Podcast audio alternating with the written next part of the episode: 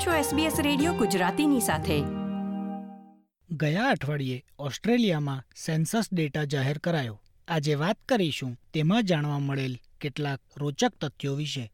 વસ્તી ગણતરીના ડેટાથી જાણવા મળ્યું કે પોતાને બિનધાર્મિક કહેતા લોકોની સંખ્યા, ખ્રિસ્તી ધર્મ પાળતા લોકોની સંખ્યા કરતાં આવનારા વર્ષોમાં વધી શકે છે. અને દેશના લઘુમતી સંપ્રદાયોમાં હિન્દુ ધર્મ પાળતા લોકોની સંખ્યામાં માઇગ્રેશનને લીધે નોંધપાત્ર વધારો નોંધાયો છે. સાથોસાથ, એવું ચોંકાવનારું તારણ પણ બહાર આવ્યું કે જીવનના કોઈક તબક્કે માનસિક બીમારીથી પીડાતા લોકોની સંખ્યા લાખોમાં છે. અત્રે ઉલ્લેખનીય છે કે આ વખતના સેન્સસમાં પહેલીવાર માનસિક સ્વાસ્થ્યને લગતી માહિતી એકઠી કરાઈ હતી. વધુ માહિતી અહેવાલમાં. તારાબલમ ચંદ્રબલમ તદેવ વિદ્યાબલમ દેવબલમ હિન્દુ ધર્મ ઓસ્ટ્રેલિયામાં સૌથી વધુ ઝડપથી વિસ્તરતો ધર્મ છે. બે હજાર એકવીસની વસ્તી ગણતરી મુજબ દેશમાં છ લાખ ચોર્યાસી હજાર લોકો પોતાને હિન્દુ તરીકે ઓળખાવે છે. જે ટકાવારી મુજબ પંચાવન ટકાનો વધારો દર્શાવે છે. આનું કારણ ભારત અને નેપાળથી આવતા માઇગ્રન્ટની સંખ્યામાં થયેલ વધારો છે. ખ્રિસ્તી ધર્મ ઓસ્ટ્રેલિયામાં સૌથી વધુ લોકો દ્વારા પળાતો ધર્મ છે.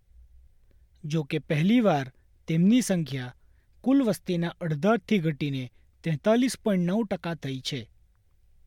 Melbourne Anglican ડાયસિસના assistant bishop bishop Genieve Blackwell જણાવે છે કે જેઓ પારિવારિક પરંપરાને લીધે પોતાને ભૂતકાળમાં ખ્રિસ્તી કહેતા હતા તેઓ હાલ એમ નથી કરી રહ્યા I think what it particularly says is people who who might have in the past said I'm Christian because of a family tradition are no longer doing that.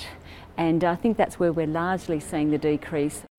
એબ મિડલ્ટન એંગ્લિકન ઘરમાં મોટા થયા અને એંગ્લિકન શાળામાં ગયા પરંતુ પાંત્રીસ વર્ષના આ બાંધકામ કામદારે વસ્તી ગણતરી દરમિયાન પોતાને બિનધાર્મિક જાહેર કર્યા હતા It all came from childhood with the pressure of religion being forced at school and through parents, and being forced into something didn't seem like the right way of going about it to me, along with other things I saw over the years. So, yeah, it's always been no religion on the census for me.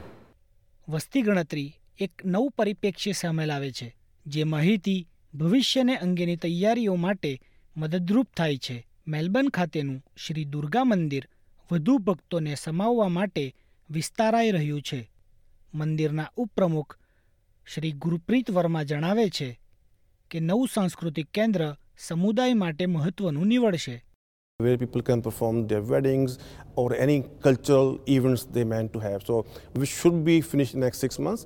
We're trying to establish the infrastructure for the growth of uh, you know, Hinduism and temple. મંદિરના પ્રમુખ Shri Kulavut Joshi ભવિષ્યમાં હિન્દુ શાળા અને એજ કેરની સુવિધાની શક્યતા દર્શાવે છે We're getting old now, so that's the reason we have to need that uh, aged care center. Very important for us to be, you know, the, the look after the elderly people. બે હજાર એકવીસની વસ્તી ગણતરીમાં પહેલીવાર માનસિક સ્વાસ્થ્ય અંગેની માહિતી એકઠી કરાઈ હતી જેમાં લગભગ બાવીસ લાખ લોકોએ એવું જણાવ્યું હતું કે તેઓ માનસિક રીતે અસ્વસ્થ છે જે આંકડો આર્થરાઇટિસથી પીડાતા લગભગ એકવીસ લાખ લોકો અને અસ્થમાથી પીડાતા લગભગ વીસ લાખ લોકોથી વધુ છે. સોળ અને ચોત્રીસ વર્ષની ઉંમરના દર પાંચમાંથી એક ઓસ્ટ્રેલિયને ઊંચા માનસિક તણાવની જાણ કરી હતી. જે આંકડો પાસઠથી પંચ્યાસી વર્ષના માનસિક તણાવથી પીડાતા લોકોથી લગભગ બમણાથી પણ વધુ છે. મહિલાઓએ પુરુષો કરતાં વધુ માનસિક તણાવમાં હોવાનું જાહેર કર્યું હતું. લાઇફલાઇન ઓસ્ટ્રેલિયાના લારા હંડ જણાવે છે કે આ આંકડા સમગ્ર ચિત્ર નથી દર્શાવતા. The question asked um, have, Has a doctor or a nurse um, informed you that you have one of the following conditions? And, me- and mental health was one of those criterion. And what we know is that there's, different, um, there's differences in population at a population level in terms of accessing mental health care. So, really, um, this data is likely an underestimate of. Global health researcher Jan Fisher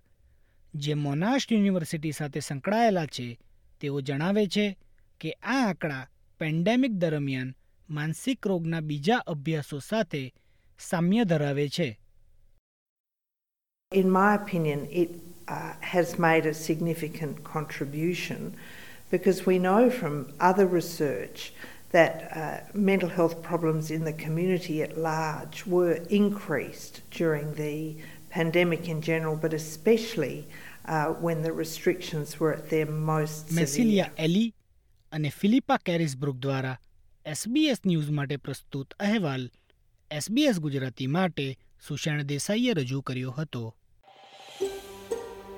આ પ્રકારની વધુ માહિતી મેળવવા માંગો છો? અમને સાંભળી શકશો Apple podcast Google podcast Spotify કે જ્યાં પણ તમે તમારા પોડકાસ્ટ મેળવતા હોવ.